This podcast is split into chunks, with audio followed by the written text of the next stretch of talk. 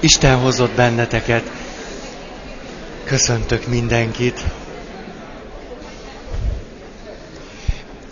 Most még az eszemben van, aztán a végén lehet, hogy el fogom felejteni, meg akkor meg már mindegy is lesz, hogy a mai alkalommal folyamatosan, miközben unjátok, amiről beszélek, lehet kérdéseket írogatni, és akkor a kérdéseket majd elviszem, de érdekes vízhangja van. Halljátok? Az mi? Valaki rádiózik, vagy mi?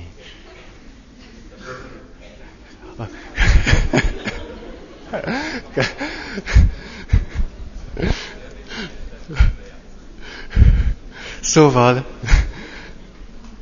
a, azt hittem, hogy innen szól. Na, hogy lehet kérdéseket föltenni, akkor miután hihetetlenül szorongató érzés egy kérdést elolvasni és próbálni rá rögtön válaszolni, ezért megkímélem ettől magam. És a kérdéseket hazaviszem, és akkor egy hét múlva ezekről tudunk egy picit beszélni. Ennyit tehát a, a következő alkalomról, az lesz az utolsó. Ez most az utolsó előtti. Hogy keveredtünk oda, ahová végül is eljutottunk ennek az évnek a végére? Ez csak néhány mondat lesz, visszatekintés az elmúlt négy alkalomra. Valahogy föl tudtunk írni egy alapvető összefüggést a, a boldogság és öröm, a hit és a bizalom, az igazságosság és a jogosultság között. Arra eszmélhettünk rá, hogy a, egy nagyon személyes, örömteli, boldog életnek a föltétele a megvalósított bizalom, a megélt hit. A megélt hit pedig úgy tűnik, nagyon szoros összefüggésben van a méltányos igazságosság gyakorlásával, vagyis egy etikai dimenzióval. És a méltányos igazságosság gyakorlása pedig a mindenféle jogosultságainknak a fölismerésével, és a másik jogosultságainak a cselekvő módon való elismerésével áll összefüggésben. Ez volt három alkalommal ezelőtt. És akkor innen érkeztünk el oda, hogy arról beszéljünk, hogy rendben van, az emberi kapcsolatok területén valamiképpen ezt az ívet látjuk, próbáltuk kifejteni. De mi van akkor, hogyha ennek az élő rendszernek Isten is tagja, Isten is része? Akkor fölmerül a kérdés, hogy bízhatok-e én Istenben, biztonságos-e hinni Istenben, ha ő nem igazságos, ha ő velem szemben nem méltányos, ha ő az én jogosultságaimat nem ismeri el. Hogy van akkor a létezésem, a létezésemnek a biztonsága és a bizalomnak az alapja, ha Isten néha úgy tűnik föl előttem, hogy nem igazságos? Emiatt kezdtünk el két alkalomig azzal foglalkozni, hogy a tapasztalataink szintjén hogy jön elő az Isten igazságosságának a kérdése. Azért néztük a tapasztalati szintet, és nem az elméleti teológiai, vagy az abból levezetett gyakorlati teológiai szintet, mert arra gondoltunk, hogy ha csak az elméleti és a gyakorlati szinteken tesszük föl a kérdést, akkor csak olyan szintű válaszokat kapunk. Az pedig éppen, hogy nem elég nekünk, mert az Isten igazságosságába vetett hitnek a problémája nagyon is személyesen, belülről, tapasztalati módon érintő kérdés. Tehát akármennyi elméleti válaszhoz is jutunk el, az igazi kérdésünk szintjén való válaszokat még csak meg sem kíséreljük megadni. Erre tő, foglalkoztunk két órát. És akkor az elmúlt alkalommal pedig megpróbáltunk valamiképpen maradni is ezen a szinten, de egy picit föléje is menni, reflektálni az erről a szintről való tapasztalatainkra, és akkor keretül a huszonkettedik Zsoltárt választottuk, vagyis Jézusnak a tapasztalatát, amelyet azonban ő egy imádságban fejez ki, és az imádságot annak jelképeként használjuk itt, amely az Istennel való személyes kapcsolatnak a közege, vagy a formája. Ezért beszéltünk arról, hogy egy imádságban lehetséges olyan válaszokat kapni, amelyeket elméleti kérdésföltevésre nem kaphatunk. Az imádsági tehát nem valami kegyességi formát fejez ki, nem azért hoztam ide, hogy így év vége felé még a nyári pihenéseteket egy kicsit meg, megrugdaljam, hogy imádkozni kell, meg ilyesmi. Nem ezért, hanem mert úgy tűnik, hogy, hogy ez a szakkifejezése az Istennel való kapcsolattartás egyik klasszikus módjának. Ezért jött elő ez a szó, hogy imádság. És eljutottunk egy nagyon sajátos paradoxonig a múlt alkalommal, ez pedig az volt, hogy a miért kérdésre, miért hagyja ezt Isten, miért büntet Isten, miért pont velem történik, meg stb. stb. Miért nem szeret Isten, miért hagyott el, miért nem segít, miért nem válaszol. Ezeket így egybe vesszük, mert elég slendriánok vagyunk, hogy ezekre a kérdésekre egy zsidó író szerint, akitől azt a néhány sort elolvastam, Singer, ő azt válaszolja, a miért kérdésekre mindenkinek van válasza, kivéve a szenvedőnek. Egyedül a szenvedőnek nincs válasz. Ugye ezt a kijelentést tudtuk értelmezni, elméleti válasza van mindenkinek. A szenvedő azonban egy nagyon tapasztalati, személyes helyzetben van, az elméleti válaszok elégtelenek. És a múlt alkalommal azáltal állt össze ez a paradoxon, hogy kimertük azt mondani, hogy úgy tűnik ez a tapasztalat, hogy nagyon sokaknak, akik a szenvedés mélyén, vagy a kérdésfeltevésnek a személyesség szintjén való, oh, most belezavarodtam. Tehát amikor a kérdést egy nagyon személyes szinten fogalmazzák meg, akkor van válasz. Ráadásul azonban azt kellene mondanunk, ez a válasz csak a szenvedőnek van, és az összes többieknek nincs. És a múlt alkalommal arról is beszéltem, hogy a helyzetünk ebből a szempontból modellezi azt a helyzetet, amiről beszélünk. A szenvedő és a mi köztünk való beszélgetést. Mert elmondtam három, négy, öt történetet, amelynek volt valamiféle válasza erre a kérdésre a szenvedő számára. És azt élhettük itt meg közösen, hogy mindenkit valamiképpen talán elértek ezek a válaszok, hogy hol van Isten? A válasz ott lóg a bitón. Mi a válasz? A válasz az a csecsemő szülő, nem hogy mondják, azt, ezt mindig belekavarodok, az a, az a kisbaba születésére szakosodott intézmény, ahol születnek. Mi a szülő? Szülészet, ez az. Ez az. Milyen egyszerű az élet. Szóval az én válaszom a népírtásra a szülészet megalapítása. És megtapasztalhattuk közben azt, hogy ezek a válaszok a szenvedőnek válaszok voltak. Vagy a szenvedő válaszaivá lettek, ráadásul életképes cselekvő válasszá, nem csak elméleti válasszá. De hogy nekünk ezek a válaszok mennyire lettek válaszok, itt van egy nagy kérdés. Lehet, hogy az az öt válasz, ami öt szenvedőnek igenis a tapasztalatából fakadó válasz, amit talán úgy élt meg, hogy igen, ez a válasz Istentől jön, nekünk elmélet maradt. Semmit sem jelent. Fényévekre van tőlünk. És ezzel egy nagyon fontos kijelentésig jutottunk el, hogy a másik ember tapasztalatból fakadó, akár még Istentől jövő válasza is számunkra a mi személyes, egzisztenciális tapasztalati helyzetünkben nem biztos, hogy válasz. Mert a saját személyes helyzetünkre saját személyes válasz adatik. Sajnos ezt kívülről nem tudjuk megkapni. Legföljebb, és talán akkor ez a, a bevezetésnek, az összefoglalásnak az utolsó pici néhány mondata, legföljebb a nyelv arra lehet jó, hogy képes vagyok egy-egy tapasztalati választ átnyújtva neked kifejezni azt, ami a te tapasztalatod. Tehát nem gondolom azt, hogy amikor én mondok egy mondatot, egészségedre. Nem ezt, hanem mondjuk azt a mondatot, hogy de hát mindig többek vagyunk, mint a szenvedésünk. Hogy akkor ezt én válasznak gondolom.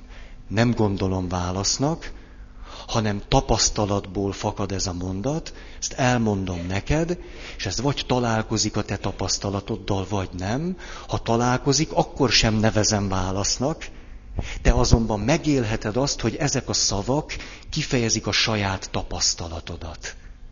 Ezt mondhatod úgy, hogy ó, atya, tényleg, ez a válasz, ez a megoldás. Valójában azonban itt a te Istennel való kapcsolatodról van szó. Ez volt a múltkori négy alkalom, nagyon összesűrítve, és elnézést kérek, hogyha valaki azt mondja, hogy na, ez most már azért unalmas, a negyedik alkalommal is még megmaradni ebben a körben. De meg akarok maradni. Azért, mert itt az év vége. Már most valami új nagy témában nem akarok belekezdeni. És talán még ezen a szinten tehetünk egy-két nagyon érdekes és fontos kijelentést. Maradjunk tehát most még ebben a vonatkoztatási rendszerben, mert hiszen következő alkalommal már máshol járunk. Miről szeretnék ma beszélni? Szeretnék nagyon-nagyon összpontosítani arra, hogy ez a kérdés, hogy miért, ez mindenképpen egy kapcsolati helyzetben hangzik el. Minimum két szereplő van, ha én kérdezem, akkor legalábbis vagyok én jelen, meg Isten. De általában három szereplője van a helyzetnek. Én, aki kérdezek, te, akitől kérdezek, és Isten, akifelé valójában a kérdés elhangzik. És most ezt az összefüggést szeretném szem előtt tartani, és megpróbálni arról beszélni, hogy mi minden jelentése van annak, amikor én ezt a kérdést fölteszem, az Istennel való kapcsolatom, illetve a beszélgetésünk helyzete szempontjából. Ez most így lehet, hogy tök értelmetlen volt, de ha elmondom, akkor lehet, hogy érthető lesz. Isten hozott. Azt mondja, amikor fölteszem ezt a kérdést, hogy miért, Uram, miért? Miért hagytál el engem? Akkor lehetséges, hogy ez a kérdés azért szól Isten felé, mert én az Istennel való kapcsolatomban őt úgy élem meg, hogy ő számomra senki. Távol van tőlem, nagyon távol, nincs is köztünk kapcsolat. Ezért nyugodtan föltehetem ezt a kérdést. A kérdés nem fenyegető számomra. Miután annyira senki számomra Isten, mondhat akármit. Ez engem különösebben nem fog kikezdeni. Sőt, ha Isten hallgat és nem válaszol, hála Istennek olyantól kérdeztem, akitől el tudom viselni, ha nincs válasz. Nem lehetséges-e tehát az, hogy azért teszem föl adott helyzetekben ezt a kérdést, mert tudom, hogy akármi is lesz az a válasz, nem fog például csalódás érni. Nem fog ez engem megrendíteni. Biztonságban vagyok. Bár kiszolgáltatott vagyok, mondjuk a, a szenvedésem, a betegségem, a nyomor vagy bármi által, de nagyon jól meg is tudom magamat óvni, ha egy olyan valakit kérdezek, akivel nem is nagyon van kapcsolatom. Egy idegen ember mondhat nekem akármit, lepereg rólam. Ez az első gondolat. Ha tudom, hogy nem lesz válasz, ez egy alpontja ennek, akkor megengedhetem magamnak azt, hogy tovább dühöngök, tovább panaszkodok, tovább perelek, tovább szomorkodom. Ha tudom, hogy nem érkezik válasz, akkor ez nem lehetséges-e, hogy egy zsákutca, amelyet azonban én szívesen járok most, mert ha tudom, hogy nincs válasz, akkor ez egy óriási lehetőség arra, hogy nekem ne kelljen változni. Hmm. Mondjuk, fölteszem azt a kérdést, miért hagyja Isten, hogy a Vatikáni Múzeum tele legyen kincsekkel? Miért hagyja, hogy az egyháziak Toyotával járjanak? Ha. És közben arra gondolok, ezt persze nem fejezem ki, Istenem, milyen megnyugtató, hogy egy olyan valakit kérdezek, aki hallgatni fog, mert különben sem vagyunk túlszoros kapcsolatban, és ezért sosem fogok olyasmit hallani, hogy és én miért járok Toyotával? Vagy és az én kincseim, vagy mindenki kapirgáljon a maga szemétdombján, vagy valami ilyesmit. Hogy tulajdonképpen egy hihetetlen biztonságos helyzet olyan valakit kérdezni, akiről tudom, hogy ha nem fog beleszólni. Nem, nyugodtan egy életen keresztül végig dühönghetem magam, ezt a helyzetet is, lehetek áldozat. Hosszan-hosszan, végig-végig áldozat vagyok. Ez nagyszerű, és Isten nem szól semmit, de ez nagyon nagyszerű. Ha tőled kérdezem, te válaszolsz. Azt nem akarom. Nem, nem, nem, ha hagyjunk téged, te előbb-utóbb valamit mondasz, ami engem kikezd, hogy kéne változnom. Ha, de Isten megteszi nekem, hogy nem szól. Nagyszerű partner. Tovább rejtőzködhetek abban a körben, ami persze nem jó nekem. Nem jó. De nagyon biztonságos, nem kell változni. Ez az első gondolatom. Arról, hogy talán miért tesszük föl Istennek ezt a kérdést, hogy miért. Mert lehet, hogy tudjuk, ha, biztonságban maradunk. Másod... Hm. Eszembe jutott Arthur Miller. Miért pont ő? Hát annyi rendes ember van, és akkor... De tudom miért. Azért, mert elővettem megint az önéletrajzát, mert vasárnap este megnéztem a Szálemi Boszorkányok című filmet. És emiatt elolvastam az önéletrajzában az ehhez függő részt, ezzel kapcsolatos részeket.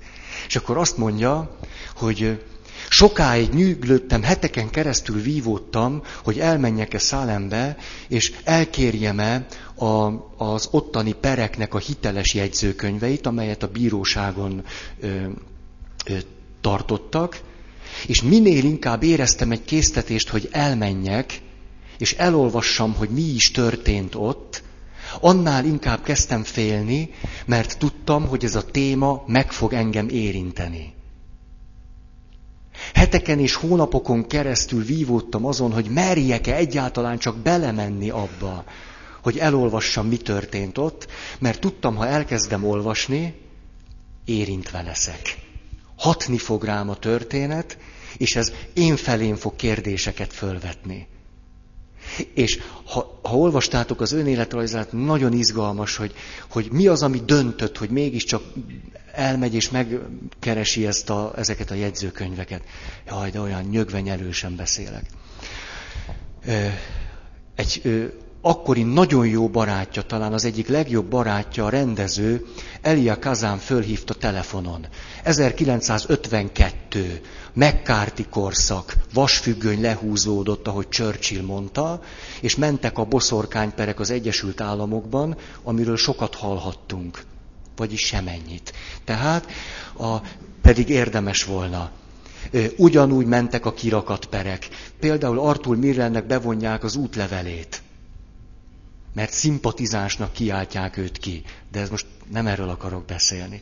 Elia Kazan azt mondja, döntöttem a McCarthy-féle vizsgáló bizottság előtt, beismerem bűnösségemet, hogy a harmincas években szimpatizáltam a spanyol ö, ö, polgárháború ö, kommunistáival, akik a diktatúra ellen harcoltak. Ezt én most beismerem nyíltan, De azt is kéri tőlem a vizsgálóbizottság, hogy nevezzek meg egy csomó embert, akik a harmincas években velem együtt kommunista szimpatizánsok voltak. Én ezt megtagadtam.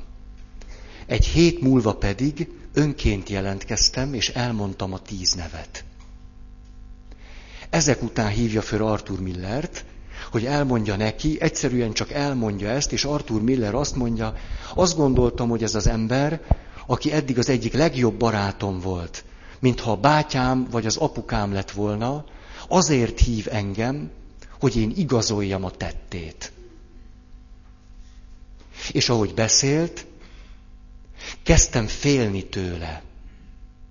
Elkezdtem tőle félni, hogy vajon a saját karrierje érdekében nem adna-e föl engem is.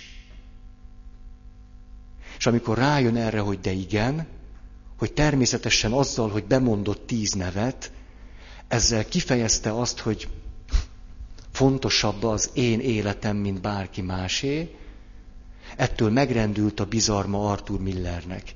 És elmegy az addigi jó barátjától, aki az előző drámáit rendezte, és azt mondja, ez volt az a pillanat, mikor tudtam, hogy már benne vagyok a Szellemi Boszorkányok című történetben. Vagyis a személyes érintettség kellett ahhoz, hogy belemerjen merészkedni egy olyan történetbe, amerről tudta, hogy őt személy szerint majd érinteni fogja. Ennyit az első ponthoz. Második. Azért szólítom meg Istent ezzel a kérdésemmel, amikor tehetetlen vagyok és kiszolgáltatott, amikor félek és haragszom, amikor kétségbeesett vagyok, amikor egzisztenciálisan szorongok. Azért kérdezem Istent, mert egyedül őt tartom elég erősnek, hogy neki mindent elmondjak. Mert tudom, hogy nincs a környezetemben egyetlen ember se, akit elég erősnek tartok ahhoz, hogy ezeket a kérdéseket föltegyem. A kérdések tehát lehet, hogy nem csak, nem csak Istenre vonatkoznak, az ő igazságosságát kérdezem, hanem olyan valaki kell nekem, akiről azt gondolom, elég erős, hogy elviseli a kérdéseim. Ez annál is inkább lehetséges, mert hiszen kettő meg három alkalommal ezelőtt bőven-bőven tapasztalhattuk talán azt, hogy ezekre a följövő kérdésekre milyen elemi tiltakozással szoktunk mi magunk válaszolni. Nem bírjuk ezeknek a kérdéseknek az erejét. Mert mi magunk is félünk tőle, mi magunk is kiszolgáltatottá leszünk, és mi magunk is dühösek leszünk, hogy ezt miért pont tőlünk kérdezik. Tehát nem lehetséges-e az, hogy azért kérdem Istent, hogy miért, mert arra gondolok, ő az egyetlen, aki bírja ennek a súlyát. De ez a súly rám nehezedik. Valójában Istent kérdezem, de azért kérdezek valakit, aki bírja a kérdésem, mert nem bírom én magam azt, amiben vagyok. Muszáj letenni azt a terhet, ami rám nehezedik. De csak olyanra rakhatom rá, aki bírja. Ezért kérdezem Istent. Ez a második gondolatom erről. Talán ezért teszem föl ezt a kérdést, éppen Istennek, amelyben sokkal inkább a saját helyzetemet fejezem ki. Az egzisztenciális szorongásom nyomasztó voltát. A harmadik. Azért teszem föl ezt a kérdést Istennek, mert nem akarok embereket megszólítani. Miért nem akarok embereket megszólítani? Első verzió. Mert nincs emberem. Mert nincs. Mert nincs olyan valaki, aki ebben a pillanatban ö, úgy állna hozzám közel, hogy tőle mernék kérdezni. hogy merném neki kifejezni az egzisztenciális szorongásomat. Most ebben a pillanatban nem tudom, hogy van-e ilyen ember. Mert amíg nem voltam beteg, vagy nem tudom én, ameddig nem vesztettem el az összes pénzem, ameddig nem váltam el, amíg nem hagytak el, amíg ti-ti-ti-ti, addig azt gondoltam, vannak mellettem a családtagok. Igen ám, de ezekben a helyzetekben általában a családtagok is érintve vannak. Majdnem annyira, mint én. És bejön az anyukám a kórházba, és jobban fél, mint én. Akkor mit kezdjek vele? Most még én, én segítsem őt, mert bejön a testvérem a kórházba, és nem akar engem elveszteni. És dühös, és azt mondja, hogy vegyem be rendesen a gyógyszereket. Akkor én hogy fejezzem ki a dühöm, amikor a testvérem dühösebb, mint én? Amikor bejön a pap, és azt gondolnám, na talán a pap, talán a pap, és akkor kezdeném így előhozni a dolgaim. De a pap azt mondja, ö, hoztam oltári szentséget és betegek kenetét, fél órán van, úgyhogy igyekezzünk, gyónással kell kezdenünk. Milyen bűnére emlékszik?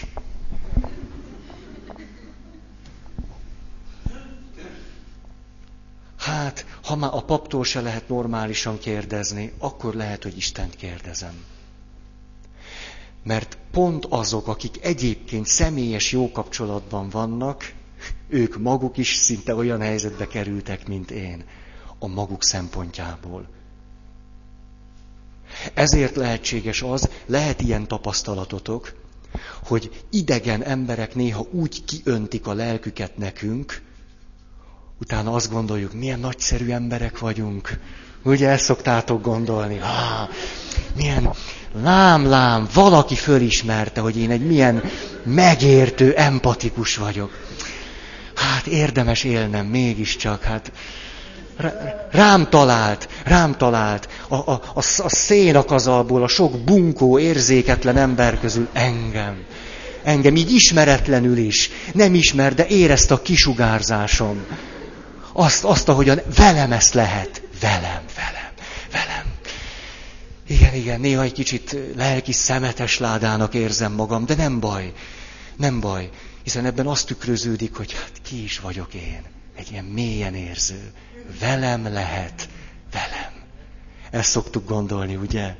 Ha, ha, ha. Picinyeim. Kiről szól ez a helyzet? Tudod, mire volt szüksége? Egy vadidegenre.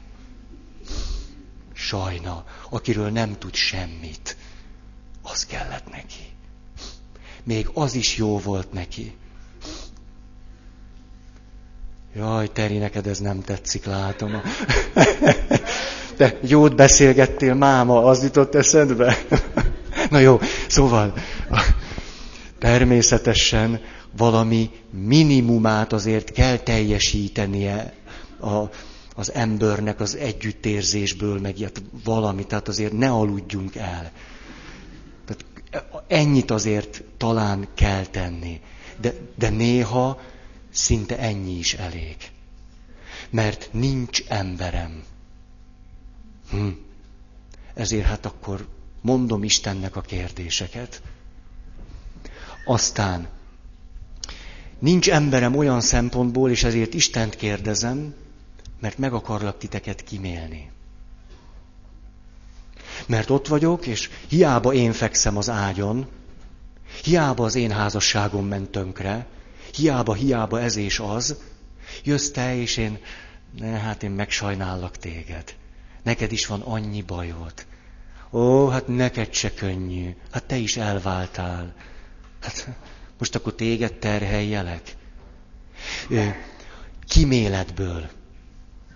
Meg akarjuk kimélni a másikat. Aztán, vagy félek tőled. Félek tőled. Ha én most megmutatom magamat olyannak, amit belül érzek, rettegek attól, ami ezután következik. Mi lesz ezután? Egyszer csak kimondok valami olyasmit, amit te tőlem sose hallottál. minél rendesebbek vagytok, annál jobban vagytok veszélyeztetettek. Tehát sikerült magatokról kialakítani egy képet, hogy erősek vagytok, mindent bírtok, nagy a ti hitetek, ti, ti veletek mindig lehet beszélgetni, ti mindig ráértek, rátok mindig lehet számítani, ti vagytok a legnehezebb helyzetben. Hm. Mert amikor szorongtok egzisztenciálisan, akkor is be fog indulni ez a program, hogy jaj, jaj, terhelhetlek én most téged a magam kis hülyeségével? Mikor Etiópiában annyian éheznek, akkor én most, most jöhetek elő azzal, hogy halálfélelmem van? Hát ne, nem, hát, hát másnak is van halálfélelme.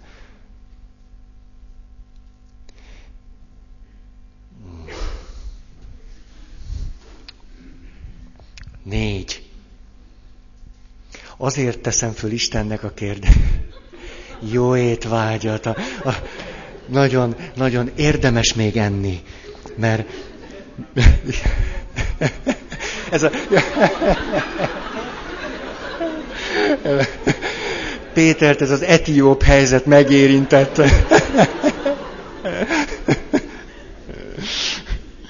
Jaj, látjátok, nem? Na, látjátok, egy szabad ember. Éhes eszik. Baja van, mondja. Jó, szóval azért teszem föl Istennek ezt a kérdést, miközben persze én bennem van ez a mély-mély szorongás, mert egyedül benne bízok. Nincs más, akiben bíznék ebben a helyzetben. Nincs más, akiben úgy meg tudnék bízni, hogy neki megmutathatom magamat olyannak, amilyen vagyok. Ezért őt zargatom a kérdésemmel. De valójában egyszerűen csak valakire van szükségem, aki előtt megmutathatom azt, hogy most mi van bennem. A nyelv pedig csak üzen Istennek. Ebben a mondatban majd el fogok ide jutni, az összes érzésemet ki tudom fejezni. Nagyon jó kis mondat, hogy miért hagyod ezt, Istenem? Na, ide tartozhat az is, ha valakinek van egy jó Isten kapcsolata, hogy azért teszem föl Istennek ezt a kérdést, mert őt ismerem. Mert például azon szerencsés emberek közé tartozom, akinek van egy helyes Isten képe. Ezért tudom, hogy tőle meg lehet kérdezni. És hogy a legjobb választ éppen őtőle fogom kapni. Hát kérdezhetném tőled is, miért kell meghalnom? Zsófi, mondd meg. Milyen bölcsen nem válaszolsz. Miért kell meghalnom? Most mondjátok meg. Jaj, jaj, jaj. Hallgass! Hagyjál engem a mennyországgal, mit képzelsz te? A... Na látj! István, azért nem tőled kérdeztem, mert, mert ilyen válaszokat adsz, látod? Ezért kérdezem inkább Istentől. Isten nem fogja azt mondani, hogy azért, mert akkor lehetsz velem. Isten nem mondja. Ő sokkal jobban szeret engem, mint hogy kiszúrja a szemem a mennyországgal. Szóval lehet, hogy azért kérdezem Istent, mert tudom, hogy ti sokkal rosszabb választ adtok, mint ő. Ha, vagyis jótól akarom kérdezni. Következő. Öt. Azért teszem föl ezt a kérdést, mert ez fejezi ki legjobban a saját helyzetemet. Erre már eddig is egy csomó utalást tettem. Ez alatt azt értem, hogy hihetetlen nagy a fájdalmam, végtelenül nagy a szenvedésem, a kiábrándultságom teljesen eltölt, a dühöm teljesen fölemészt, stb. Vagyis valami olyan helyzetet élek meg, valami végtelen helyzetet, hogy ennél jobban már nem lehet szenvedni. Ennél kiszolgáltatottabb már nem lehetek. És a kérdésem ezért a végtelenhez szól. A kérdésemben Isten szerepel, mert ezzel a szóval ki tudom azt fejezni, hogy valami, valami végtelen dolgot élek át, aminek nem látom a végét, vagy aminek a mélységeibe belehullottam. A kérdés tehát a saját helyzetemnek a mélységeit fejezi ki. Dehogy elméleti kérdés, ugyan dehogy is. Csak ez a kérdés képes a helyzetemnek a mértéktelenségét kifejezni, a végtelenjét. hat. Mert egyedül ő tud, vagy ő tudhat értelmes választ adni. Ez alatt mit értek? Azt, hogy mondhattok ti akármilyen választ, én pontosan tudom, hogy az én helyzetemre adott emberi válasz kikezdhető. Nem tudtok olyan választ adni, amiről én már jó előre nem tudom, hogy az is csak egy emberi válasz. Én pedig olyan kiszolgáltatott vagyok most, nekem valami biztosra van szükségem. Valamire, amire akkor is belekapaszkodhatok, ha minden emberi úgy tűnik, hogy megrendült körülöttem. Nem adhattok ti választ. Hát pontosan tudom, hogy amit mondotok, kikezdhető és gyönge. Emberi és véges. Abban én nem tudok kapaszkodni. Éppen abban a helyzetben vagyok, amikor ezt elemi módon tapasztalom meg. Ezért kénytelen vagyok Istent kérdezni, hogy ő adjon olyan választ, amire bele tudok kapaszkodni. A kérdés tehát megint nem elméleti kérdés, dehogy is. Azt a valakit szólítom, aki egyedül képes értelmes választ adni. Hát te is adsz értelmes választ, ez inkább csak racionális talán. Vagy logikus, vagy teológiailag levezethető. De nem lehet belekapaszkodni, mert ember mondta.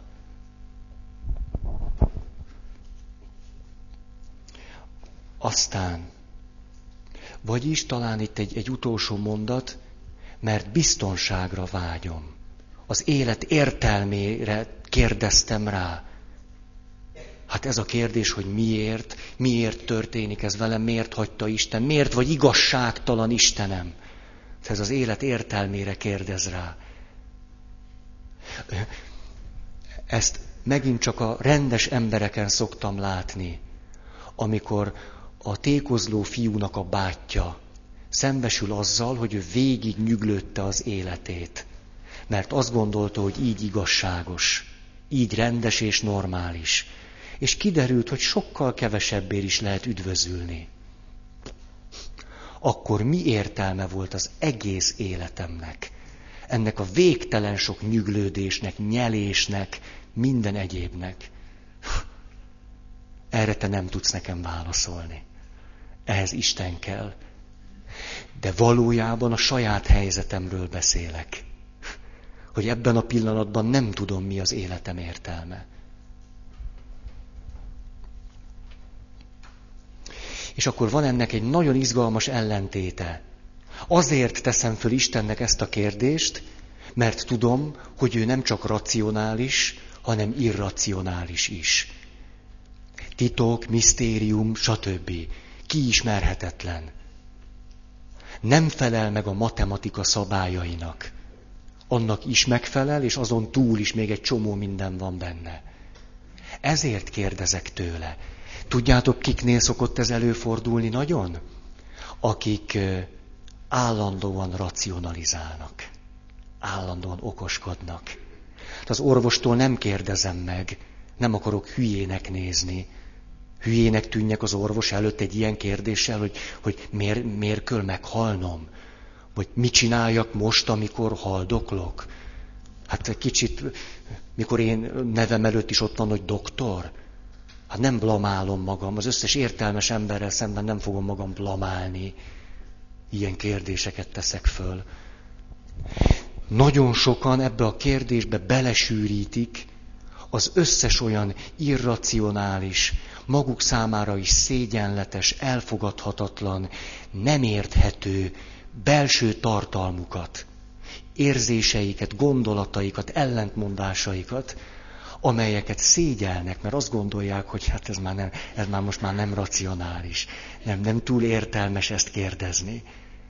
Hát pontosan tudja, hogy mi, az orvostól kérdezni, hogy miért kell meghalni, hát ez egy hülye kérdés. Nem racionális. De Istentől talán megkérdezhetem, mert ő valamiképpen szimbóluma annak, amit én nem, nem akarok elismerni, nem merek magamból föltárni, ami irracionális, kettős, és fogalmam sincs, hogy mi, olyan, mint Isten.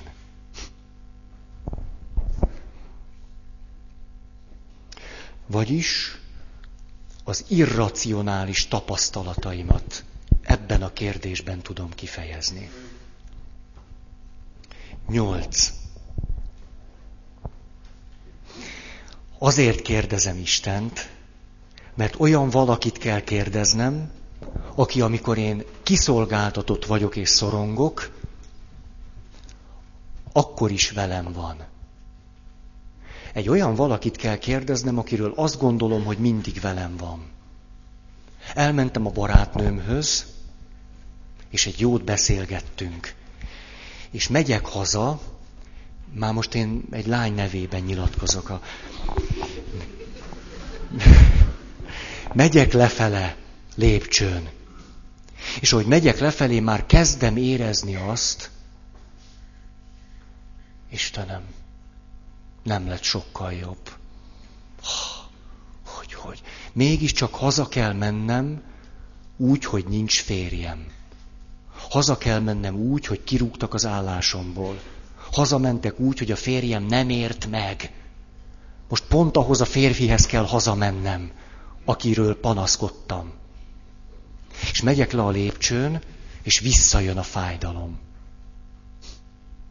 És azt gondolom, kell nekem valaki, aki most, ahogy megyek le a lépcsőn, és egyedül vagyok, is velem van. Egy ilyen valakit kell kérdeznem. Mert a helyzetem nem szűnt meg. Attól, hogy a barátnőmtől kijöttem, nem változtam meg. Kell valaki, akinek ki tudom itt az utcán is fejezni, hogy mi van velem. Ezért Istent kérdezem. Aztán ennek az ellentéte is lehetséges. Mert olyan messze vagy, hogy nem kell meghallanom, amit válaszolsz. Nem kell hallani, amit mondasz. Egy picit más ez, mint amit az elején mondtam. Mert itt a következő dolgokra gondolok. Azért, mert önmagamtól is hihetetlenül messze vagyok. És ebben a kérdésben elrejthetem magam. Nagyon sokan vagyunk távol magunktól. Nagyon sokan. Minél több érzésünket, gondolatunkat, félelmünket, emlékünket, mindent folytunk el, és pakolunk el, és nem veszünk róla tudomást, és ezt nem illik, és nem szabad, és... Há, annál messzebb kerülünk saját magunktól. Ezért egy olyan valakit kell kérdeznem, aki ugyanolyan messze van, mint én magamtól. Olyan messzire kell kérdeznem, mert valahol ott a fényévek messzeségében vagyok én. Oda kell elmennie a kérdésnek. Ez most ilyen nagyon okoskodásnak tűnik? Éltetek már meg ilyet? Olyan... Ki a franc vagyok én? Hát, mert ez az a pillanat. Sokszor ez a kérdés végtelenbe fut. Isten!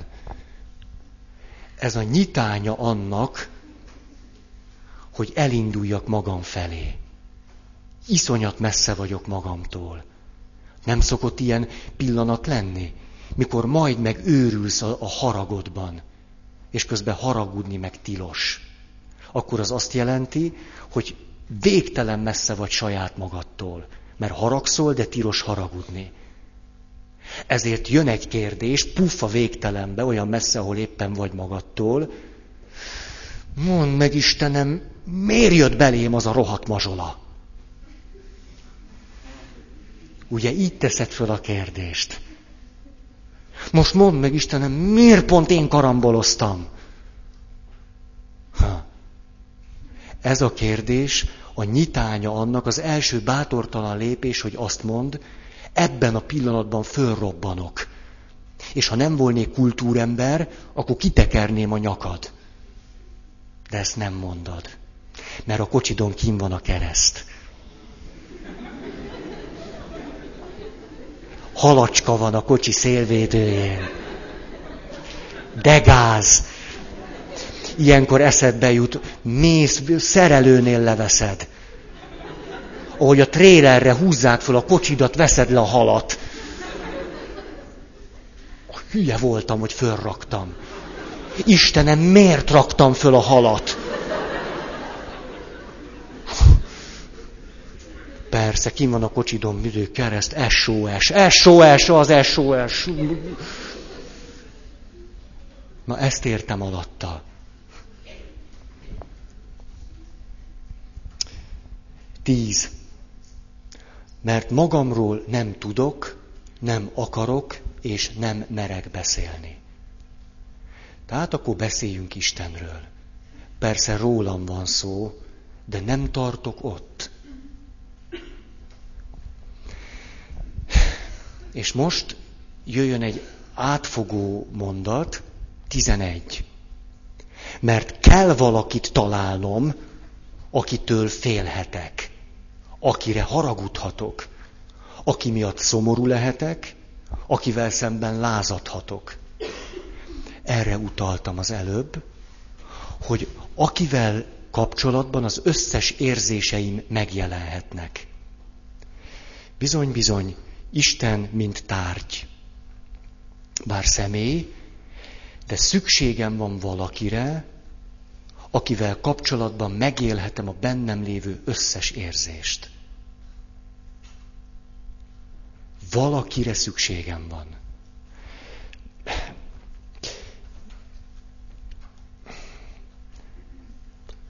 Mondat ehhez. A sorssal nem lehet jól vitatkozni.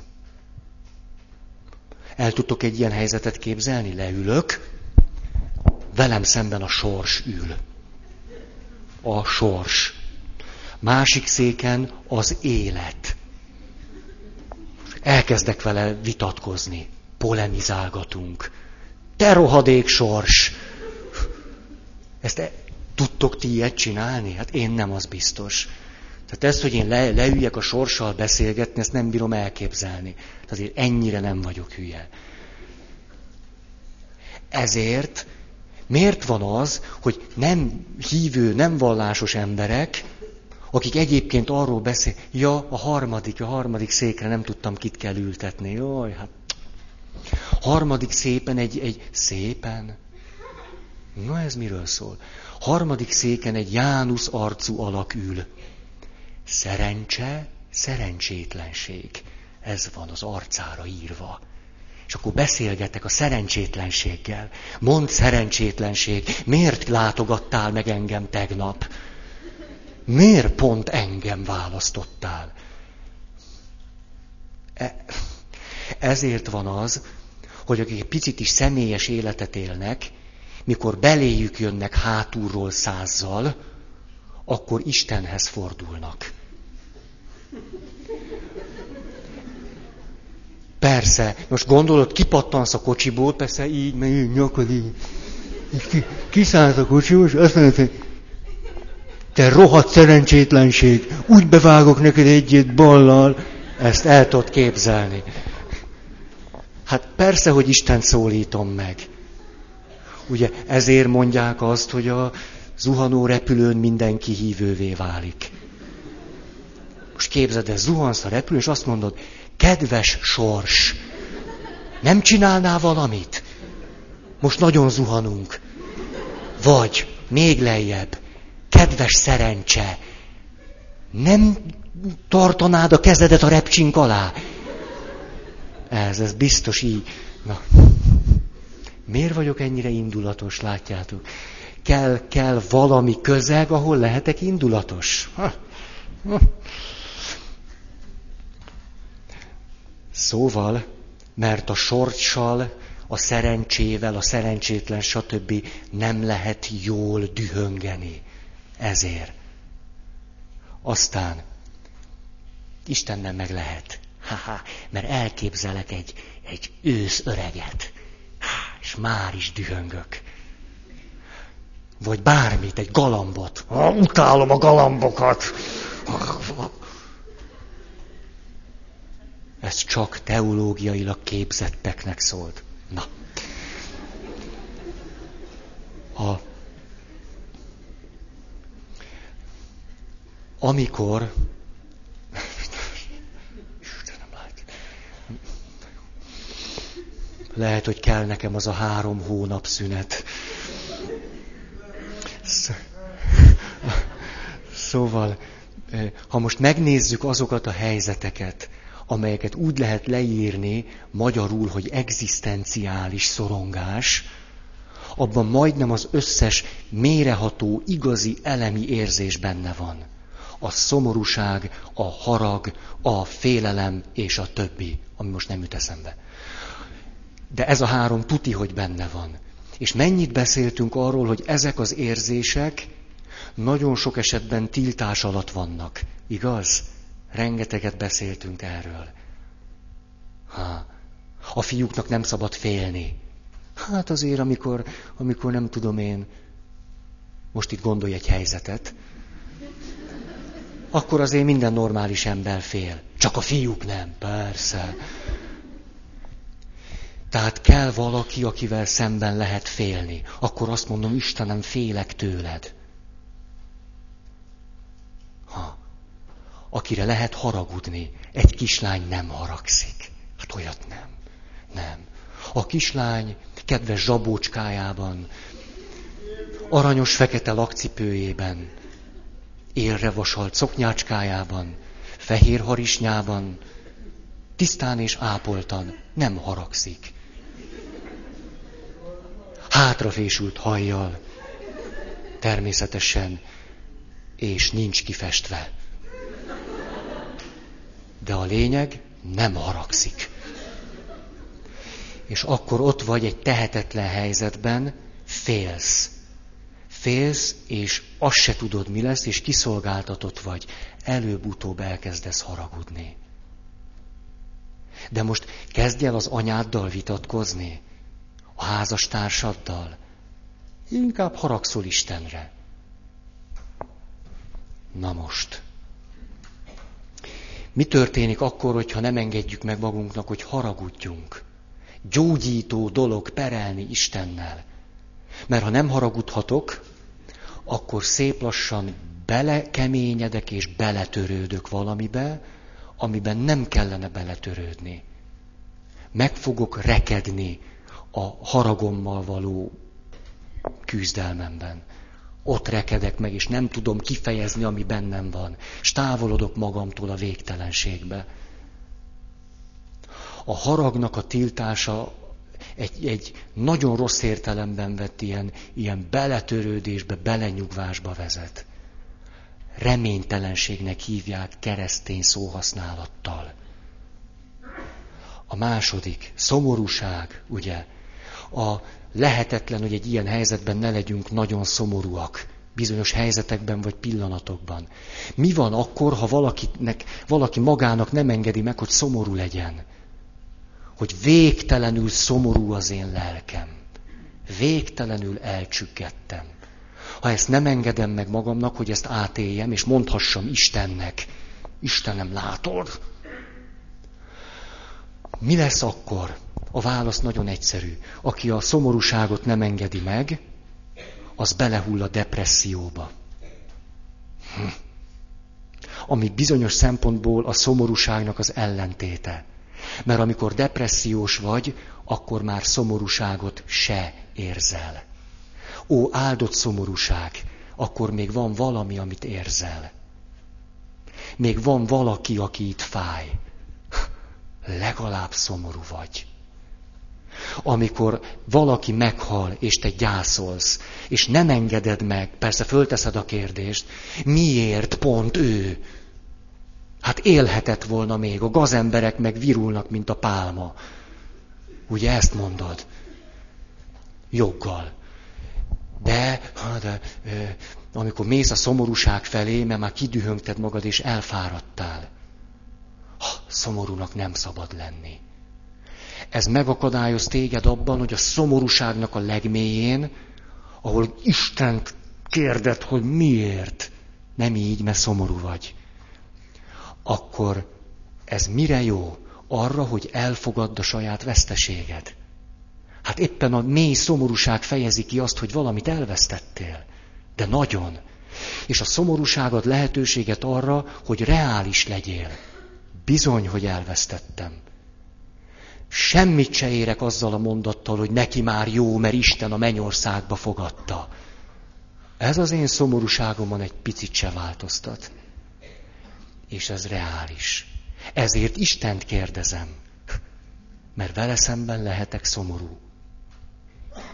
Mert amikor te jössz engem meglátogatni, akkor tartom magam. Mégiscsak egy pap vagyok. Képzeljétek el, a papnak milyen nehéz. Pap a beteg ágyon, és jön hozzá egy másik pap. Az viszonylag jó. A pap a beteg ágyon, és jön hozzá valaki, rendes ember. És akkor... Hol a reverendám? A kollárém, hol van? Persze. Ott is, ott is, te most is a szerető Istent kell képviseljed, a beteg ágyadon, persze. Ez nagyon nehéz lehet, a papok ettől purcannak ki, ötven évesen meg kapnak szívinfarktust, ti meg szomorkodtok utána, miért van olyan kevés pap? Azért, mert nem engedjük meg magunknak, hogy szomorúak legyünk. Ha, inkább iszogatunk egy kicsit. Legalább. Az is valami. Na, mit nem mondok ma? Ha. Szóval Istennel szemben legalább kiérezhetem magam. Aztán néha kell egy ellenpont. Ezt gyakran lehet megfigyelni, hogy a szívem mélyén ott van csíraszerűen a hit. A remény, meg a többi szép dolog. Igen ám, de egy csomó minden valami sokkal erősebb. A félelem, a harag, az agresszió, tüdüdüdüdü. Ezért megpróbálom ezeket eltávolítani magamtól. Ezek menjenek innen kifelé. Jó messzire, a végtelenbe, jó Istenhez. És akkor maradhat az, amit igazán szeretnék, hogy maradjon. Kell nekem valaki, aki, aki felé ez elmehet. Muszáj. Meg akarok ezektől szabadulni. Ezért mondom ezeket. A... Lehet, hogy évszámra sosem teszek föl ilyen kérdéseket, hogy miért igazságtalan Isten. De mikor van egy pillanat, és előjön ez a mondat, akkor gyorsan kimondom. Gyorsan, mert azt akarom, hogy kifejeződjön, és menjen el tőlem. Mert különben van egy csomó jó dolog itt benn, inkább azokkal akarok együtt lenni.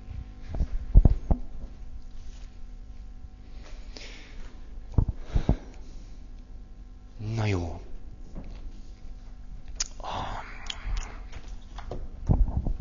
Hűha. Hűha. Szeretnék nektek most egy beszélgetést elmondani, hogy ez az egész eh, hogyan jelenik meg egy pap, meg egy eh, haldokló beteg közti beszélgetésben. Nagyon... Szóval, hogy, hogy... Az asszony egyedül fekszik egy kétágyas szobában. Egyenes testtartással ül az ágyban, válla körül lazán kötött kiskabát. Jó napot, ma egyedül van? Itt a, a pap írja le a történetet, tehát így hallgassátok. Mondom, és hozzálépek. Milyen kedves magától, hogy eljött lelkész úr. Ma hazaengedték a szobatársnőmet, és valószínűleg csak hétfőn jön valaki más. Kezet fogunk, és hozok egy széket. Jó önnek így egyedül, kérdem. Hát igen, nem zavar. Az asszony derűsnek tűnik, mint mindig. Na, ez egy pontos kifejezése annak, amiről eddig beszéltem. Hogy érzi magát, kérdezem.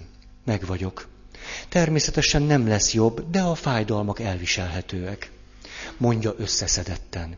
De van egy kérdés, amiről szívesen beszélnék egy teológussal.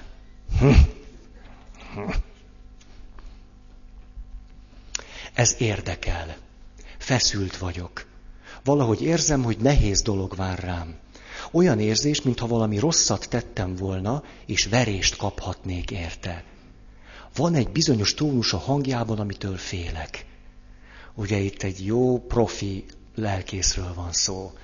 Tudja, hogy kezd lefele menni az örvénybe. Emlékeztek, amiről beszéltünk. Tegnap a tévében pakisztáni menekült táborokról mutattak egy filmet. Elmesél egy-két részletet a gyökereitől megfosztott emberekről. Gyerekekről a hidegben, emberekről, akik nem tudják, hogy a rokonaik élnek-e még egyáltalán. Ekkor fogalmazódott meg bennem a kérdés, miért hagyja Isten ezeket a szörnyűségeket? Az, hogy én beteg vagyok, és talán meg kell halnom, alapvetően apró személyes dolog, nem fontos. De ami ott ezekkel történik feleslegesen, az égbe kiáltó. Van isteni kormányzás a földön? Látja ő ezt? Nehéz kérdés elé állít, mondom. Nem kezdhetek el egyszerűen csak összeszedni egy választ. Mi okoz nehézséget önnek? Azon tűnődik, hogy a sok nyomorúság összeegyeztethető-e Isten szeretetébe és vezetésébe való hittel. Pontosan ez a kérdésem. Ha azt mondják nekünk, hogy Isten szereti a világot, akkor hogyan lehetségesek egyáltalán ilyen dolgok? Rám néz. Valami sürgetést érzek a szavaiból. Kissé idegesen játszik összekulcsolt kezeinek ujjaival. Egy pillanatra elgondolkozom. Azt mondom neki. És ez nem csupán gondolati síkon probléma önnek, ha jól értem. Megrázza, és talán föl is háborítja. Ugye itt volt a pap, hallatlanul profi. Mert természetesen ő tudja, amit talán a beteg nem akar még beismerni magának, hogy nem a pakisztáni menekültekről van szó. Hogy ebben a kérdésben megjelenik az ő személyes kiszolgáltatottsága. És a pap úgy zárja le ezt a részt, hogy ebből kifejez valamit. Ez fölháborítja és megrázza magát. Na. Hihetetlen, hogy egy óra alatt rendetlenséget tudok csinálni magam körül.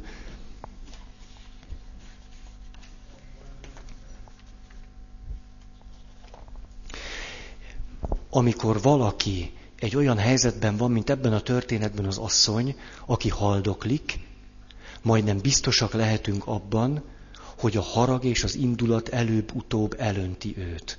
A kérdés, hogy ki merje fejezni ezt az indulatát és haragját. Úgy tűnik, hogy ahogy megy a beszélgetés, az elején végtelen messze van ettől.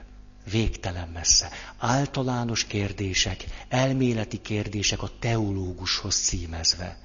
Nem rólam van szó, az én szenvedésem egy parányi történet. És mi tudjuk, hogy természetesen nem erről van szó. Na most, megyünk tovább. Ezt is mondhatjuk. Természetesen személyesen nem, vagy csak alig érint a dolog. De valahogy mindnyájan testvérek vagyunk. És az emberek ott, és a gyerekek, az embert nem hagyja nyugton ez a dolog. Ugye ez a kifejezés is. Amikor valaki azt mondja, hogy az embert nem hagyja nyugton ez a dolog, ez azt jelenti, hogy ő végtelen messze van még saját magától. Az embert. Ő még csak egy ember. Az ember. Nem egy ember, az ember. Azt mondja. Van olyan tapasztalatom, hogy valakivel beszélgetek, mondjuk hétről hétre, hónapról hónapra, és sok hónap után is úgy fogalmaz, hogy az ember.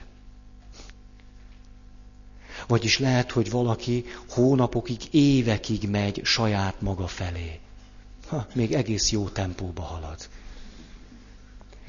Azt mondja, nem hagyja nyugton, épp ellenkezőleg harag ébred benne, amiatt, hogy tiltakozás az emberiség nevében szakít félbe. Itt nagyon izgalmas a félbeszakítás. A félbeszakítás azt jelenti, hogy kezd haragudni, hogy ezt kezdi megjeleníteni. Nem várja meg türelmesen, amíg a pap befejezi a mondatot. Megijedek ettől a szótól, nagyon izgatott lehet. Tiltakozás, igen, most már értem. Ezzel én is együtt tudok érezni, bár nem láttam a filmet. Tiltakozás. Hogyan látja ezt, hiszen teológus, nem igaz? Kérdezi tőlem, miközben világos kihívást érzékelek a hangjában. Minden cél nélkül arrébb tesz egy füzetet, amely a takarón fekszik. Ez nagyon izgalmas. Ugyanis néha, ki, amiről erről beszéltünk, provokáció. Provokáció, provokáció. A szó szoros értelmében. Végre van valaki, akit lehet provokálni. Kihívni, meghívni, megszólítani. Aki felé lehet egyet kiáltani. Ez történik itt. Úgy véli egy teológusnak, meg kell tudnia ezt magyarázni. Ezt várja is tőlem, kérdezem. Valószínűleg ön is Isten kifürkészhetetlenségével jön majd, vagy valami hasonlóval, mondja majdnem gúnyosan. Jól ismer minket. Egyszerűen csak látom, hogy milyen fontos önnek, hogy mennyire dolgozik ez a probléma magában. Mélyen megérinti és fölháborítja. A lelkész nagyon ügyes. Egyre keményebb szavakban fejezi ki azt, amiről azt gondolja, hogy a betegben benne van. Igen, így van. Egyszerűen csak feltör belőlem, mondja, és kicsit elnéz mellettem. Ebben a mondatban egyszerűen csak feltör belőlem. Ugye ez az, amiről úgy beszéltünk, hogy jaj, hát ez egy olyan irracionális dolog. Már is szégyellem, hogy ez kiderült rólam. Már is. De ezt jól ki lehet fejezni abban, hogy provokálom a lelkészt, és az Istenhez fordulok, hogy miért. Tiltakozás, mondom. Igen, a tiltakozás, ismétli meg erősen. Én is aljas dolognak tartom azt, amit ott művelnek a kiszolgáltatott emberekkel. Tehetetlennek érzem magam, amikor erre gondolok, mondom. Akkor ezek szerint ön sem tudja a választ. Követeli ismét tőlem. A miértet firtató kérdésre gondol? Igen, a miértet firtató kérdésre erősít meg. Konkrét válasz nélkül talán úgy is lehet erről beszélni. Hát akkor mit szól hozzá? Zseniális volt a lelkész. Azt mondta, talán tovább tudunk beszélni anélkül is, hogy én most mondanék valamit.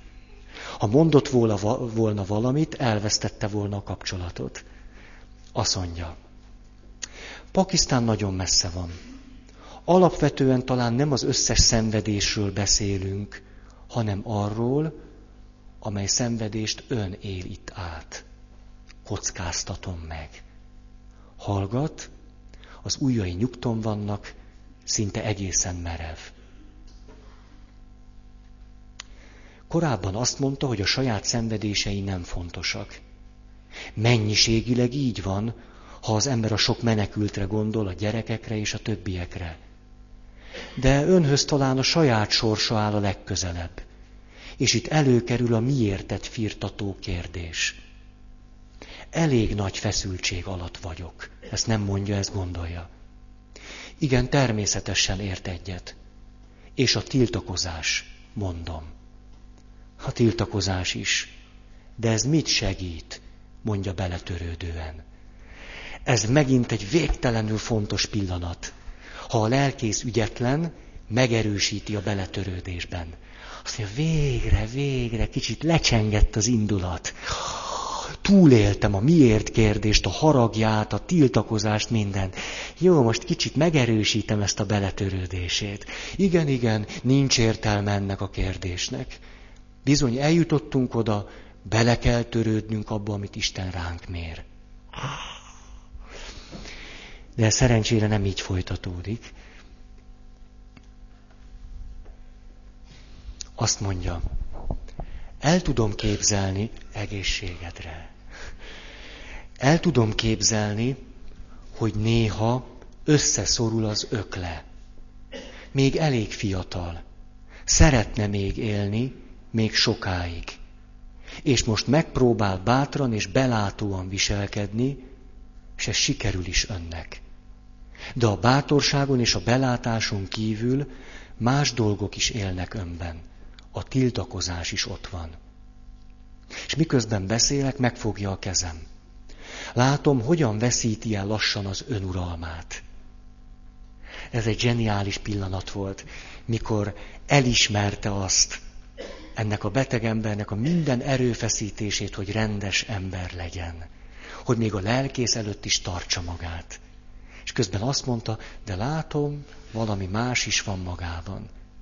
Na, azt mondja, elveszti az önuralmát, nyugtalan ujjai belém csimpaszkodnak, halkan sír, bedugul az orra, és aztán tovább sír. Mondja el nekem, ezt a lelkész mondja, mondja el Istennek, milyen kemény helyzet ez, és milyen igazságtalannak tűnik ez önnek, mondom neki. Tiltakozom, tiltakozom, mondja. Alig bírja kinyögni ezeket a szavakat. Most már zokog. Szinte gyermeki sírás tör föl belőle, miközben erősen szorítja a kezem. Már nem beszélünk, látom a kabátját erősebben, mint azelőtt, színes kardigán. Itt az utolsó mondat nagyon szép. Az érzékelés hihetetlenül kifinomodik. A lelkész nagyon jelen van. És sikerült, hogy ez a valaki, ez a betegember kifejezze azt, ami benne van. És ezért ott legyen, ahol, ahol saját maga van. Ne legyen magától végtelen távolságra. És most nézzük a befejezést.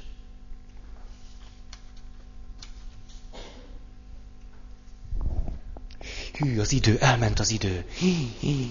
Hagyjam most abba?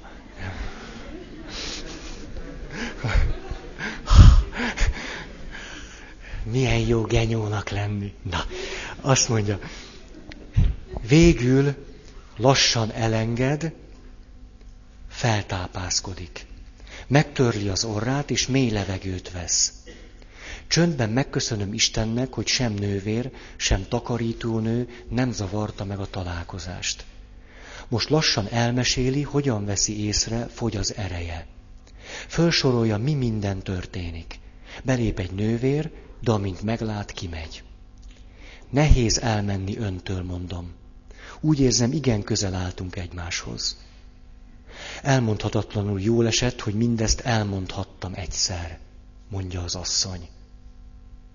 Még nem válaszoltuk meg a kérdést, mondom neki. Na, ez a profizmus. Erre ő. Igen, nehéz kérdés ez.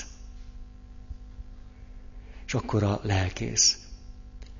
A Krisztusba vetett hitben talán ritkán találunk válaszokra, de megtaláljuk őt magát, aki velünk tart, és csendben mindenen át hű hozzánk, akárcsak önhöz most.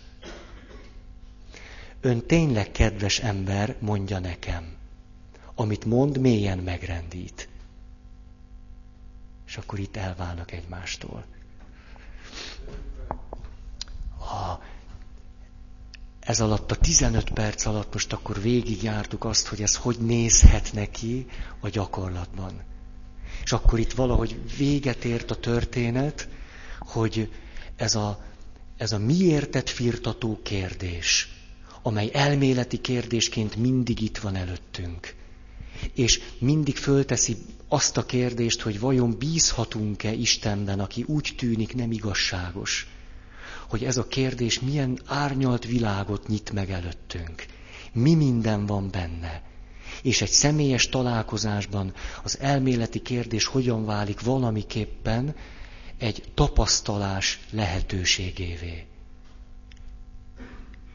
Ennyit tudok erről mondani. Ha.